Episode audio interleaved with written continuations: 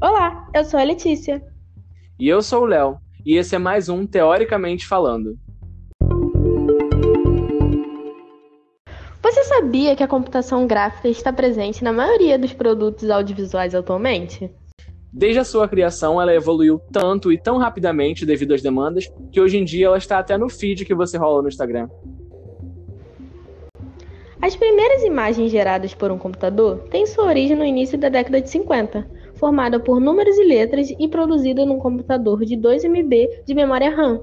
A computação gráfica, ou CGI, também como pode ser chamada, começou a tomar proporções enormes na área do audiovisual, como filmes e jogos eletrônicos.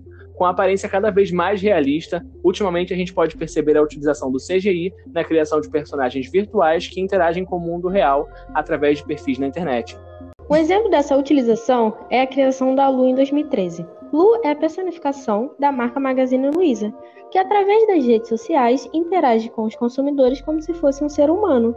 O objetivo dessa humanização da marca está em aproximar e se conectar com seus consumidores através da sua identificação. A Lu, do Magalu, é bastante ativa no Twitter, onde dialoga com seus seguidores e posta problemas reais, entre aspas, do dia a dia, causando uma impressão ainda mais humana além de postar fotos com celebridades e em prol de causas sociais. Seguindo o sucesso que foi a criação da Lu, em 2016 a Natura lança a Nath Natura, sua personalidade nas redes. Nath é uma mulher negra com cabelos crespos, quadril largo e com corpo fora dos padrões, deixando claro o posicionamento da marca, que abraça as causas sociais.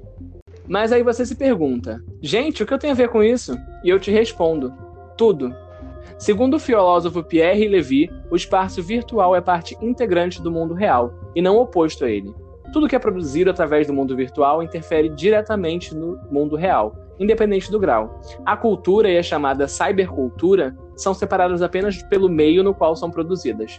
Diferenças tecnológicas propositais na cultura são pensadas de modo a aproximar o público das marcas, criando um ambiente propício de chamada para ação com a aproximação entre o que é o real e o virtual, daqui a pouco vai ser muito mais difícil distinguir uma coisa da outra. E você, está preparado para viver essa época? Você saberá lidar com isso? Se você gostou desse conteúdo, compartilhe com seus amigos. Até mais. Tchau!